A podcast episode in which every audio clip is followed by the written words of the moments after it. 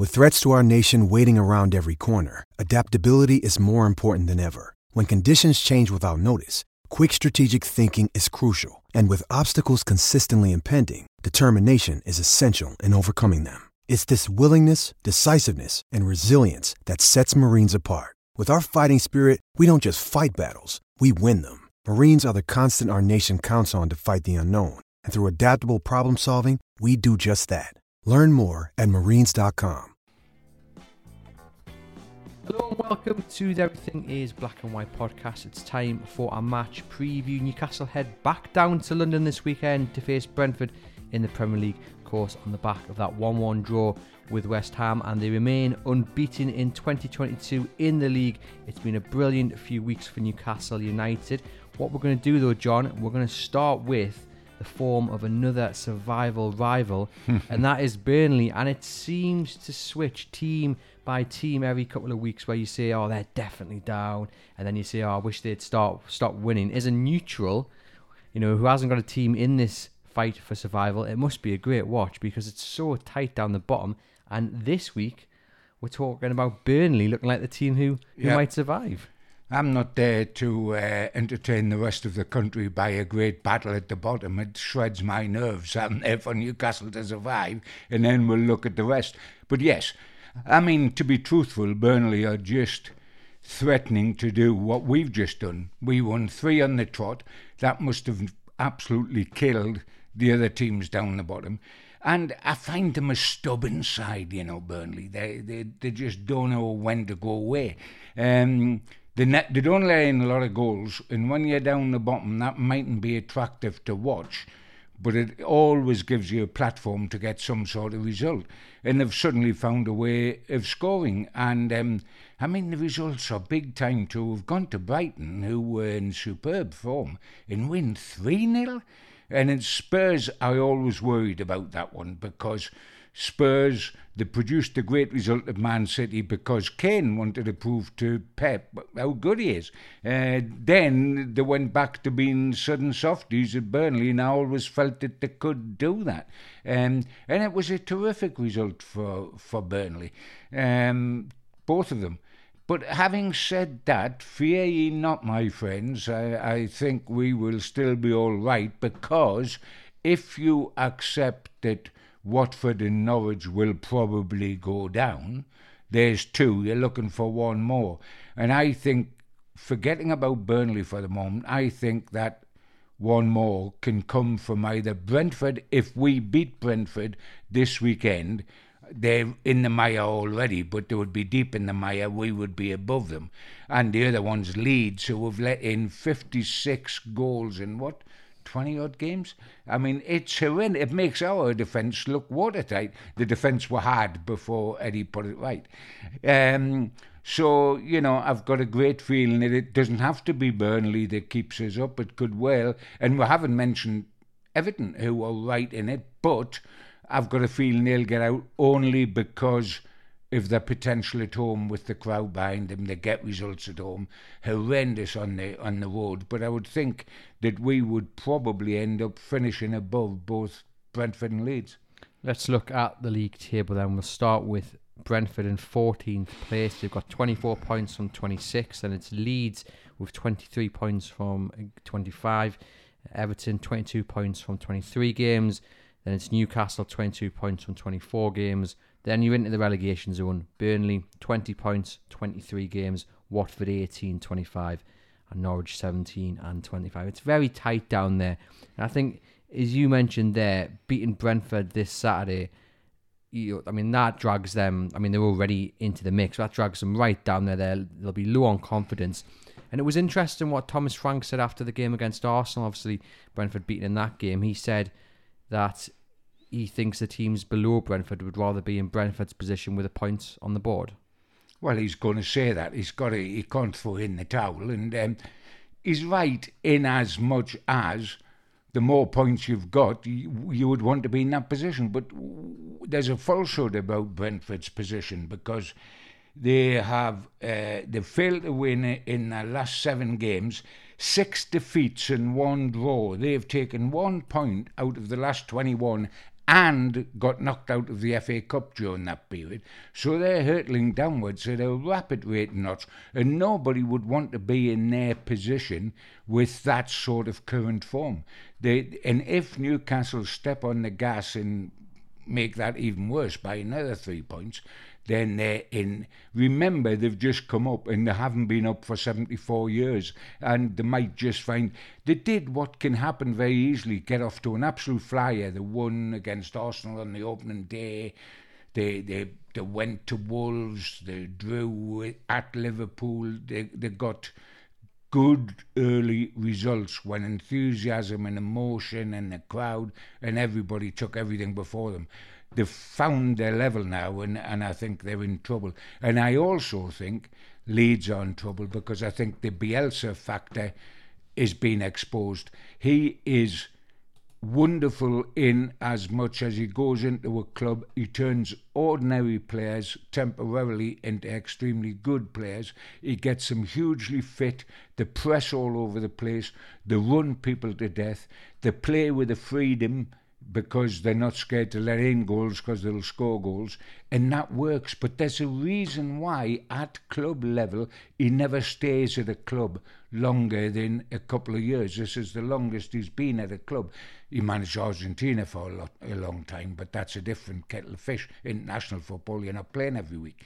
He doesn't at this level, and He's never won anything at, at this level either. If you take the top championship, he, he brought Leeds up. Uh, and I'm not underplaying him. He is a, an exceptional coach, but he knows what he does. He knows it comes at a price. He knows the club, that his teams get found out eventually. And sometimes you've got to move on because the players just get physically and mentally exhausted with it. And I've got a feeling that Leeds could go at the end of the season, and I think Bielsa could well go at the end of the season from Leeds as well. Speaking after Leeds' 6 0 defeat to Liverpool, Bielsa said, We are fighting relegation. Of course, it worries me. How is it not going to? It's a stark contrast to, I suppose, where Eddie Howe's speaking at the moment because Newcastle have got these wins. And I, and I guess that's the, the caveat you have to throw in. You know, Leeds at the moment look like they're only falling one way, but we've mentioned just five minutes ago that last month it was another side, and you know it keeps yeah. changing. It, teams are only one or two ways wins away from you know it looking a lot more sunny when you get up in the morning. Without a shadow of doubt, and that happened to Newcastle, and it's probably happening to Burnley right now. But for a long time, there hasn't been any sun in the morning for either Brentford or for Leeds. You know, they they they and once you get on a regular slide, a constant slide, it's hard to step off that slippery slope and start climbing again. And it becomes subconscious, it becomes in the DNA, oh, here we go again. And um, I think the two teams in big trouble at the moment are Leeds and are Brentford, although you can't excuse yourself from the Everton situation and say that they're not in it because they're very much in it. And um, Lampard is panicking. The thing that's going to keep them alive, if anything does, is is their home record. And of course, we've got to go there shortly, haven't we? We've been talking there about the good form of Burnley. You know, previously it's been the good form of, of Norwich, as an upturn in, in, in Watford's form. Um, you get the feeling though under Eddie Howe his message will be to the players and, and probably to, to the fans as well. We focus on us. We focus on Newcastle. United. It doesn't matter what the teams below us are doing because Burnley could go on and win the next five, six games. But if we also do that, then it, it, it matters little, you know, what Burnley do in that time because we've continued this good run. Absolutely, it's the only way to do it. Always remember if we go back far enough, Joe Harvey, when we first got into Europe, first season in Europe, what do we do? We win the we win the cup. And whenever we looked at the other teams, and you could get fearful because Feyenoord had a huge history, Ujpest Dozsa had a huge history, Glasgow Rangers in those days had a huge history. Uh, you could scare yourself to death. Joe used to say, "Never worry about them. If we get our house in order, they've they've got things to worry about with us." Let us let us do it, and, and the rest will take care of itself. and I think Eddie's that way. Don't look too much. In, you can't help but look at results for goodness' sake. It, it, it's it's what's happening around you, but don't dwell on that situation. Dwell on what you can do. And if Newcastle continue to pick up points, They're unbeaten in their last six league games. They've got 12 points out, the, out of 18. They've got 10 out the last 12 with three wins in a row. If they continue that sort of form, we will be all right. It doesn't matter which one of the other five, which three of the other five go down. We aren't concerned about that. We will be okay if we do our own business, and we've got to be one eyed and tunnel visioned about that. And a coincidence that on this day in 1989, Joe Harvey did unfortunately pass away, age 71. Um, we have a podcast documentary on Joe's career. Uh, Joe, the greatest servant. Gibbo is involved in that. Bob Moncur, Malcolm MacDonald, Frank Clark, Joe's son Ken, lots of other people as well. Just sharing insight into what made Joe such a not only a great manager, but a great leader on the pitch as an FA Cup winning captain and a great man as well off the pitch. John Anderson's involved and plenty of other big names. So do search that on your podcast provider, and I'll pop the link into the podcast notes. A, a great man and Newcastle United legend. And John, I, I, we're going to digress a little bit, but if one man deserved a statue outside St James's Park, would it be Joe oh, Harvey? I mean, uh, you wonder uh, what qualifies you for a statue because if you actu- actually had to qualify, how do you do better than Joe Harvey? 51 cup winning skipper, 52 cup winning skipper, 55 coach. Uh, then you come into the him as a manager, bringing Newcastle up as second division champions, uh, winning the U uh, the first cup, the only European trophy we've ever had. Eleven years, no relegations, win the Anglo-Italian, get to the FA Cup final. I mean, you can't beat that. And with the utmost respect, and I, I adore Bobby Robson because he he was a dear dear friend of mine. But if it's a matter, if what a lot of people have said in the past in football, put your medals on the table. Joe Harvey's Newcastle United medals are above Bobby Robson, above Kevin Keegan, above virtually everybody. I mean, dare whisper it, uh, but he's won more at Newcastle United than Alan Shearer did. Uh, but there isn't a statue, and there is a plaque, and the only reason there's a plaque is because the Fairs Club, which are Newcastle United supporters of a certain age, i.e., they were around when the Fairs Cup was happening, uh, clubbed together and asked permission to be able to put this plaque on the side of St James's Park. But mm, nothing to do with the club. This is the old club, of course, apart from giving permission for that to happen. And otherwise, there wouldn't be a thing to Joe Harvey on St James's, which is, you know, amazing, really. Mm, Frank Clark gives a really interesting answer when I ask him about a statue. Do head over and listen to that podcast documentary. We're very proud of it here at Chronicle Live. Um, Newcastle, they drew 1 1 with West Ham. West Ham obviously chasing top four football. They want Champions League football next season. They're up there, as I've said in previous episodes, on merit. They deserve to be up there. David Moyes has done a, a great job. Obviously, there was the news that Kieran Trippier was out for the foreseeable. You then had news Javier Manquillo, who was the the replacement in many people's eyes for Trippier. Oh, he would have been, yes.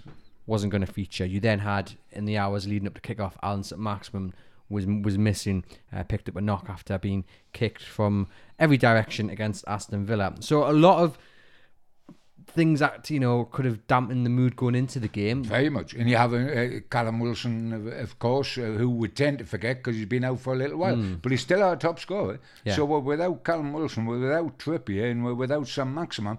Possibly our three biggest hitters in the team didn't play in that game.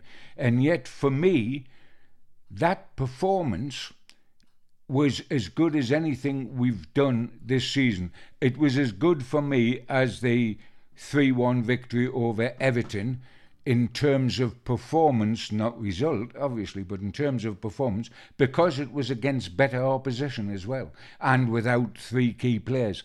I think that's as good as we've done this season. Only little cherry that wasn't on the top of the cake was three points. It gave you a little bit of hope that they can deal with whatever's thrown at them. Now, obviously, they've had to deal with Callum Wilson, and they've gone out and bought Chris Wood, and he's not firing.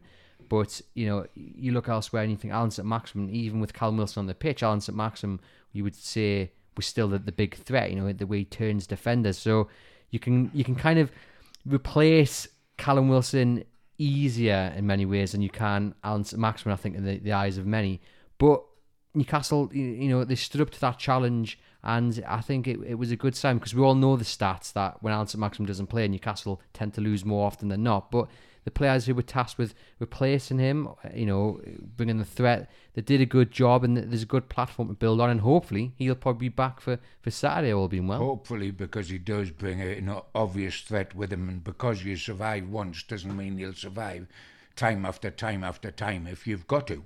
Um, yeah, I mean, the amazing thing for me, and I, we've all been very, very grateful for January and for the five signings we've got because a huge difference has been made. Burn is, is, is terrific at the centre of the defence. Targett uh, has done terrifically well for us. We all know about Trippier. Uh, we're waiting for uh, Brazilian Bruno to uh, get his opportunity, and we're waiting for Chris Wood to, to break his duck.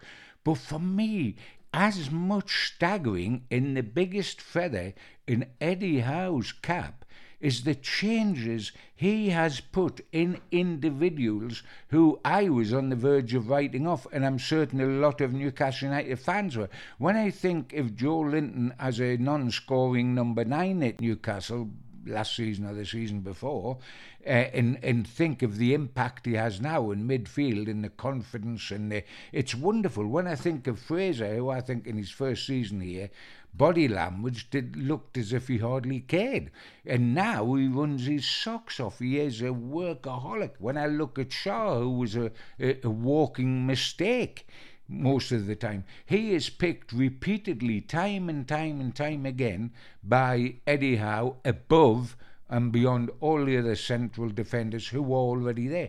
These people look like players now, and they didn't look like players before. And to to get a tune out of some of the old fiddles, Jonjo Shelvey, how much has he come on under, under Eddie Howe?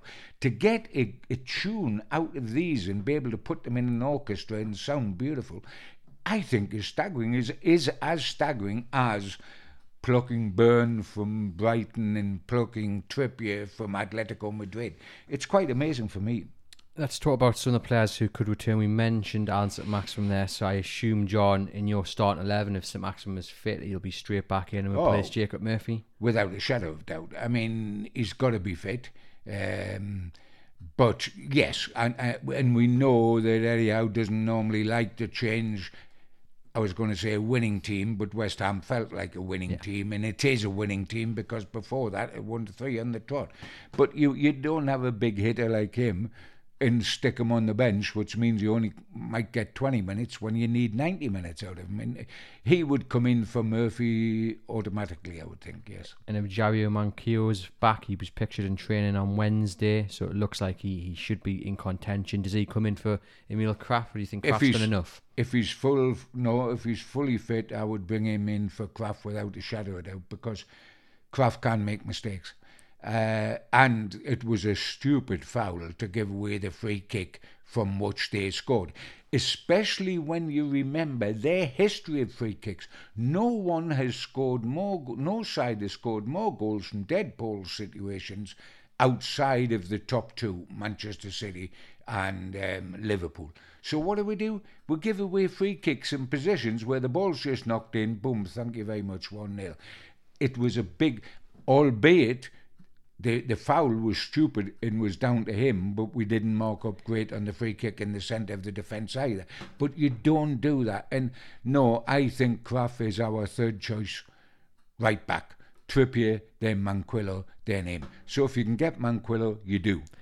Into the central defence, Jamal Lascelles picture training as well. Does he return in place of, I would assume, Fabian Schär, the only viable option because you're not dropping down Burn after the last few performances, no, you're not. You? No, you're not. No, he doesn't come back. In my book, uh, Schär has done enough, and I, even I'm surprised to say this. Not that I meant I was a Lascelles fan, but you know, Schär has produced mistakes regularly in the way that Krafth has. But no, I would make only two changes, which uh, would be Manquillo and all and the guys been fit, Manquillo for Krafth and, and St Maximin for Murphy. uh, I wouldn't make the other change which might be asked about, and that is bringing Bruno in from the start because I wasn't even going to bother because I think we've covered that enough in the last few weeks. Yeah. I think the answer would just be the same. You, you, I can't see how you can drop any one of those three: Willock, Shelvey, Joe Linton. As we mentioned last week, I mean, I, what what was actually funny because last week when we spoke on the preview podcast, we both said that it would be between Shelvey and Willock, and you said, John, you think it would probably be Willock, I think he said he would drop out. He then goes and scores. So if that is the way Eddie Howe was thinking, he's then looking at it. I mean, his mind must be scrambled because he's thinking he's just gone and scored a goal. How, But he, he, he didn't just score, he was magnificent. Yeah, he was excellent. He, he played absolutely brilliantly. It's just, you know, his love, long term love of Shelvey and Joelinton, so you think they aren't going to get dropped, which puts Willock, who's only just come back in the side a, a few matches back, a, a more vulnerable. But when he produces a performance like that, I mean, there's no way you can start Bruno. We love Bruno. We're, we're desperate to see exactly what he brings to the table. He's cost a fortune. He will be as frustrated as possible to be. But you can't drop any of those three at Brentford. We, they'll, he'll wait and Eddie will wait until we lose a game and then he'll bring Bruno in, and that'll be after we've played Chelsea. what'll be really interesting, and we're, we're probably getting a bit into the future here, but when Bruno does come in, it's put, either whoever drops out is probably not going to drop out because they've done anything wrong or uh, maybe a lack of form. You know, maybe it's just going to be a kind of a move that strengthens the midfield in the eyes of Eddie Howe. But Bruno's going to have to put in a heck of a performance, isn't he? Because he knows he's got a couple of people waiting behind him to, to jump straight back in. Absolutely. I mean, he- was signed as the big hitter of the whole team and will build a team around Bruno. And uh, he was the signing of January in terms of the amount of money it cost. Trippier was the real signing, but the amount of money it cost. Uh, and it's it's going to, it's in, I mean, when you think about it, at the beginning of the season, when Steve Bruce was here and everything, we were complaining about our midfield. Joelinton was available, Shelvey was available, Willock was available. Well, saying this midfield, we've got to buy a midfield player in January. Joe Linton in midfield wasn't even an, an option, was it, back then? Well, if you go back to uh, Bruce's side, no, not at all. But I mean, even coming up to just before the window with Eddie in, we're saying we've got to strengthen in midfield, mind, and then we did. And then the guy can't get a start. But I mean, isn't that lovely? Are you surprised at how the, the three have stepped up? I'm surprised that they've stepped up simultaneously, like all together. Um, but as I was saying early on, and what really surprises me about this Newcastle side is not the Burn's good we saw him at Brighton, not the Trippier's good. He won La Liga and he played with England in a in, a final. Um, you know. It's not the Targett's good because I can't believe Aston Villa needed a left back. Uh, that isn't the the surprise. The surprise is the tune we're now getting out of some of those players that were here that were getting dogs abuse from fans and from people like myself, and they're producing consistent performances. That's the key there, isn't it? Consistent. performances. Um, Kieran Trippier obviously injured. He was on BBC Five Live on Wednesday night, and he's Eddie Howe also provided an insight into how Trippier is going to be away from the pitch. And Trippier wants to be involved. You know, he wants to still have that influence. That's just uh, just a, sign of a really good leader, isn't it? You know, he's going to be missing five, six, however many games, but he wants to make his his, his voice heard. Yeah, that that's one of his great, great strengths, of which there is so many. But we've seen that, and we've said, regardless of whether he has the armband or not, he is a Newcastle leader. He is a Newcastle skipper, and that's not having a pop at Lascelles. It's just the way he plays, and and. I've always believed you need several leaders all over the park to be successful as a team. You don't just need one leader. Bob Moncur was the best skipper Newcastle had in those days, but he wasn't the only skipper. With Supermac in the side, with uh, Frankie Clark in the side, uh, th- there were so many other people with massive influences, and that's needed. And Trippier is very much one of them, and good aim. Dan Burn, even just by example on the field, is an absolute leader at the centre of the action, throwing hand grenades. I'm wondering which Brentford player he's going to start a fight with this this Saturday because he, he's not afraid of getting his head stuck in, is he? Well, I, I think he just likes to take shirts home as a souvenir. Like he just rips them off the back and and, uh, and takes them home. Um, Just nice to see that bit of fight. I mentioned it on on podcast earlier this week with Sam Mulliner from Newcastle Fans TV. You can go back and listen to that episode, and we we were just talking about that fight that Dan Burn's brought to this side, and of course. it's just nice to see someone you know putting the head there where it hurts. You know, it's no disrespect to the other players, but also just carrying that bit of nastiness about them. You know, Of course. you know, that's what you know, that nasty streak. he's built he's built a career on that, and, and that's what you need in a central defender. He's built a career on that. He has never got above himself, and that's a wonderful thing. You suddenly you, you don't want player who comes in, does the basics very well, and then because he gets a lot of platitudes, goes round thinking he's Franz Beckenbauer and wants to flick it up his trouser leg and over his shoulder before he clears it. He will never do that, and of course he's a Geordie coming home that was a fan, so it's a utopia for him. So he is going to run through brick walls, and that's exactly what he does. One hope this Saturday is that we see Chris Wood get his first Newcastle United Oh. goal. yes, we've kept saying that, and, and one of these days he will. Yes, because we can. A lot of fans will say at the moment, look, hey, we're not going to be critical of, of, of Chris Wood because Newcastle are winning, or Newcastle are drawn, or Newcastle are unbeaten in the league in 2022. And that's correct. We don't want to pick on a particular player and dissect them and say this is what's wrong, etc., etc.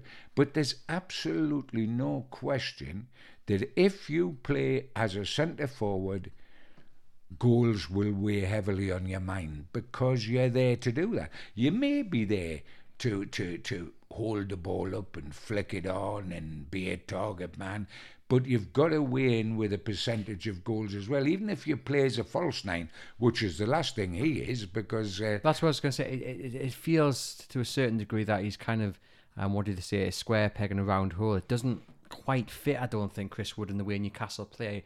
You know, yes, he's got to be doing a, little bit more, but I, I don't think he's getting the service that well, benefits that, his that's game. the old thing that I've talked about, and um, you know, I object to us using that.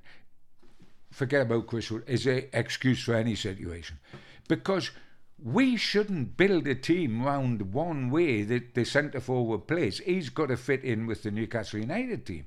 I mean, you know, why should a, a very successful Newcastle United team have to adopt then a new style Is him? that a mistake on the recruitment side then? Have they gone and got the wrong striker to Oh, fit I mean, into that, that again, side? I don't want to be harsh on, on Chris on air because I think he's a guy with a big heart. I think he's quite surprised that he got the opportunity for this move and quite surprised that we paid 25 million.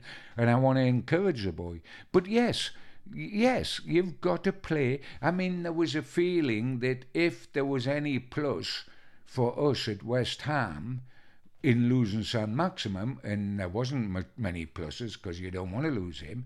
It was then that you had two wingers, Fraser and Murphy, who would just one step and whip the ball in, one step and whip the ball in from both sides, and that might play into the strengths of Wood because he wants early deliveries, where St Maximin will check, come back, say, get close and go again. And therefore, not only his defenders not knowing what's going to happen next, but Wood doesn't. He doesn't know when to go in, come out, go in and come out, any centre forward.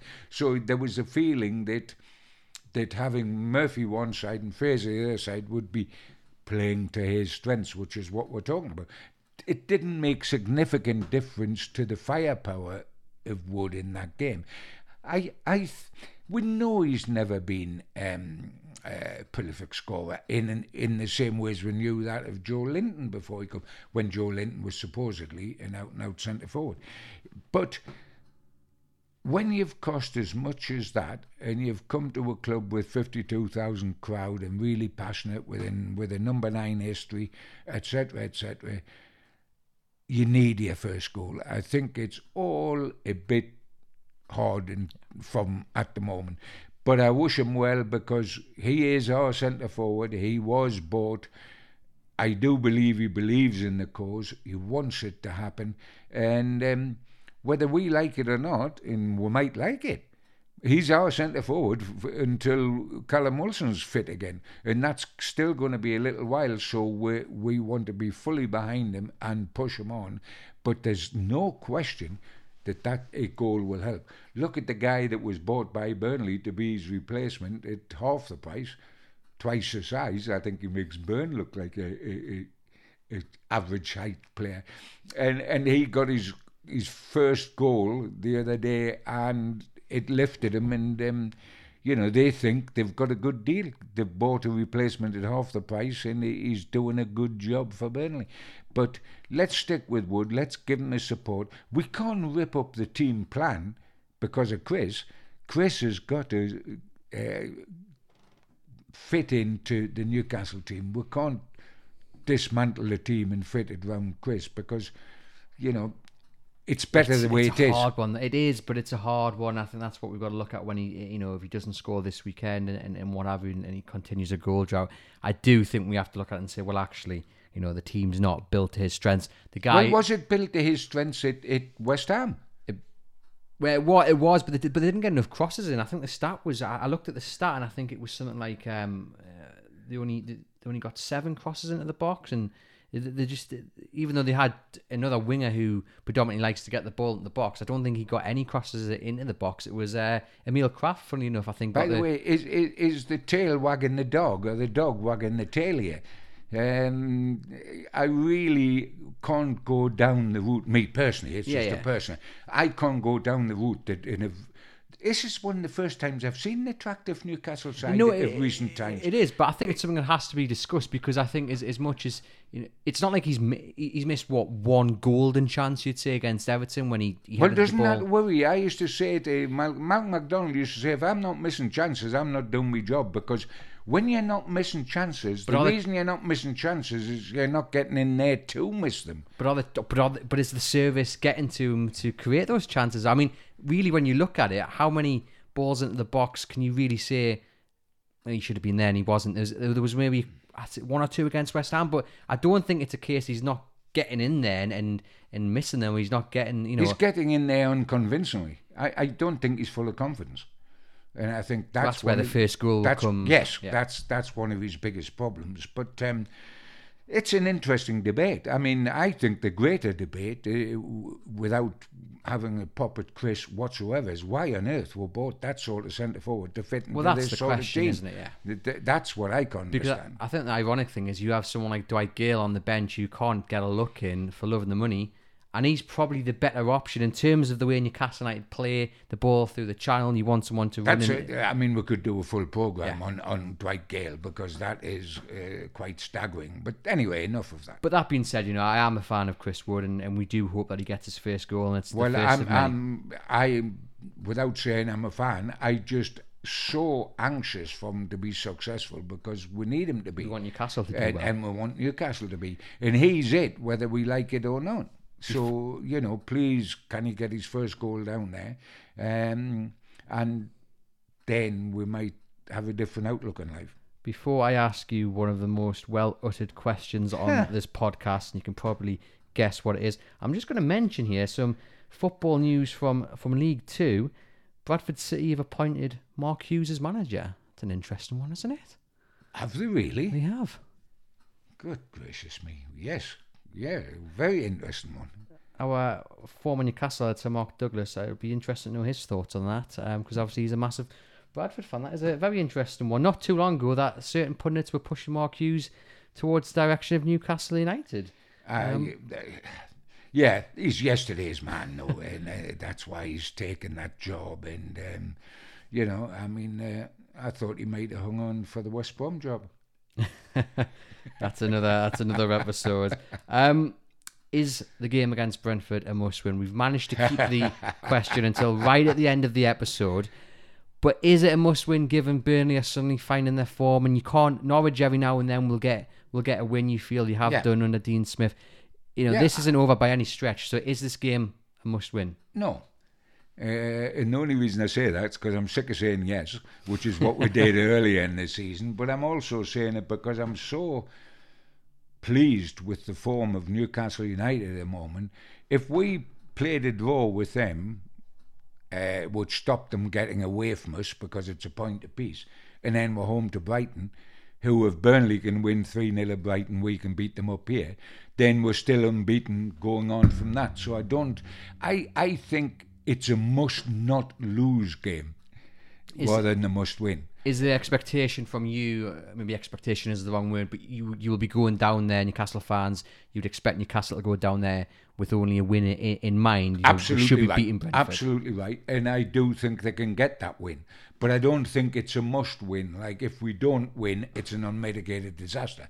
If we lost 3 0, then you're going, whoops a daisy, is this bubble burst a little bit, etc. I think it's a must not lose situation, but I've got, con- if we can continue unbeaten in 2022 with our next match at home to Brighton, I think we'll be fine. But it's a game I believe we can win. And when you ask me, as you're no doubt going to, at the end, what my forecast is down at Brentford, it will be that Newcastle will win. Yeah, But I- it's not a must win. I agree. I think Newcastle will win down at Brentford. I think they're just falling like a rock. You know, despite the words of Thomas Frank earlier in the week, you can you can see he doesn't look like the most confident man in the world. And you know, for all they started well, it hasn't continued. And you know, Newcastle need They- to take advantage of that. The interesting thing I would think is that Brentford have got to hang their hat on somebody and on something to turn round a horrendous run, and that will be the possible comebacks of Eriksen and Ivan Toney. Uh, Eriksen after the and we all wish him well. We don't wish him well, bless him, for the 90 minutes on Saturday, but we all wish him well after that because one of the great artists and one of the tragedies what happened to him in the Euros. I think it's asking a lot if you're a Brentford fan to expect him after seven months out and what he went through, he almost died on a football field, to to change the result completely. I would be more concerned at the possibility of Ivy, Ivan Toney doing that if he's fit again and going in because he's a handful at centre forward. But the whole day will be dominated for the neutral by Eriksen in the in the same way as the whole day at West Ham was dominated by Zouma. But we have got to get above that, put that to one side, get on with our own job, not worry about Zouma, not worry about Eriksen, and get on and get the result we want. It's an amazing story. He- He's played a couple of behind uh, doors games. I think he got an assist or a couple He of got assists. two Yeah. assists in his last closed door game. He's a brilliant player, and just to be back at the stage of top level football after what happens, you know. Oh, it's a wonderful, wonderful wonderful, emotional story, and we're all with him. As I'm saying, I hope he'll forgive me if I'm with him from his next game and not this game. Um, but yes, a class, class player, and phew, some sort of comeback and some sort of. And by Jove, can it still happen? And um, how confident will he be? Will the skills be there? uh, will he have the courage to, to stand up to it? How will sides play against him?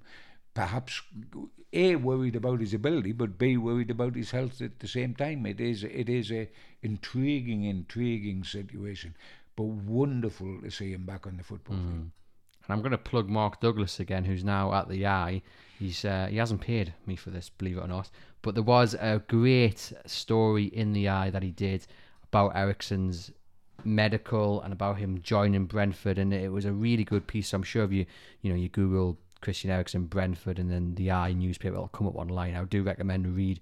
Really good insight into how they, they got the medical, and you know it wasn't just a normal medical as you might understand, and there was lots of uh, ropes to jump through and, and what have you. Really good read, so I do recommend catching up with that. We've done the the the, the how the results going to go. Newcastle, Newcastle to win, Get, yeah, Yeah, uh, I, I really do think they they can. Uh, my head told me it would be a draw at West Ham. My heart told me that we could win it. The head proved to be correct, but it was reassuring. We'd won three on the trot. We didn't make it four on the trot. Yet the performance was as good as anything we had given. So we've continued with three top guys out. If we can get uh, St Maximin back, and to a certain extent Manquillo as well. Um, that's a step in the right direction. And um, yes, if we can win at Brentford and then come home against Brighton, then we needn't start looking at Burnley. They will be relatively irrelevant to us. Sold out already that uh, Brighton game last Yep. week. It was sold out even before it, I think went on public sale and or member sale, and there was like three tickets left. Unbelievable support, and that'll be and, another. and Desperate Dan against Brighton, of course, which Yes. will be uh, a lot of fun, I would think. I imagine it will be, and we'll of course have a preview episode looking towards that Brighton game when the time comes. Do head over to chroniclelive.co.uk where we'll keep it with all the latest Newcastle United news, including Eddie Howe's press conference on Friday. And also, if you haven't yet filled in the Love and Hate League survey, which I mentioned earlier in the week, please do so. I'll pop the link in to the comments. In fact, John, I will get your opinion actually on. So I don't know if you know this, but on um, across the Reach network, they're asking your Castle fans and, and every fan across the country to name their five teams they don't like that much, aside you know, and then five teams you know they do like watching aside from their their own club. So we'll go with the five teams that you don't like so much. Hi, you've given me a, you've given me a lot of time to think about I'll put you right on the spot here, haven't I? Uh, and it, I mean, the five teams presumably have got to be in the same division as you. No, no, can you- across across the whole of the country. Oh, Sunderland, Sunderland, Sunderland, I Sunderland. had a feeling you might say that. Um, but yeah, uh, Sunderland would obviously be very, very much in there. Wimbledon would sound silly, but just because of my history being around longer and that, I've always found them a sort of really negative, uh, negative thing to to watch. Um, just jumping around, one of the teams I would love to watch is Liverpool. I've always had some affection for, for Liverpool, thinking Scousers are something like us. Um, so Liverpool uh, would come into that. Man City would have to because of the the way they play, the way they, yeah. they, they, they play these days with wonderful, wonderful players. Uh, historically, Arsenal. Um, I'm not a Man United fan, putting on others because they've had it too easy for too long, and I'm sick of the prawn sandwich brigade, etc. So they would go in the minus side. Five teams to watch. I would have to put uh, that I love. I'd have to put Gates in there because I used to own Gates, and it, it's a love my life after Newcastle since I was a school kid. So they would be in there, as ludicrous as that may be. And if there was any spare seats, I'd put Sunderland in twice. there you go. And like I say, I'll put the link into that uh, for that survey into the podcast notes. Please do fill it out, and we'll release the results. It's going to be a nationwide results package. Um, I think it's at the end of next month, so do look out for that. And please remember to like and subscribe to the podcast through wherever you get the podcast from, and enjoy the rest of the week.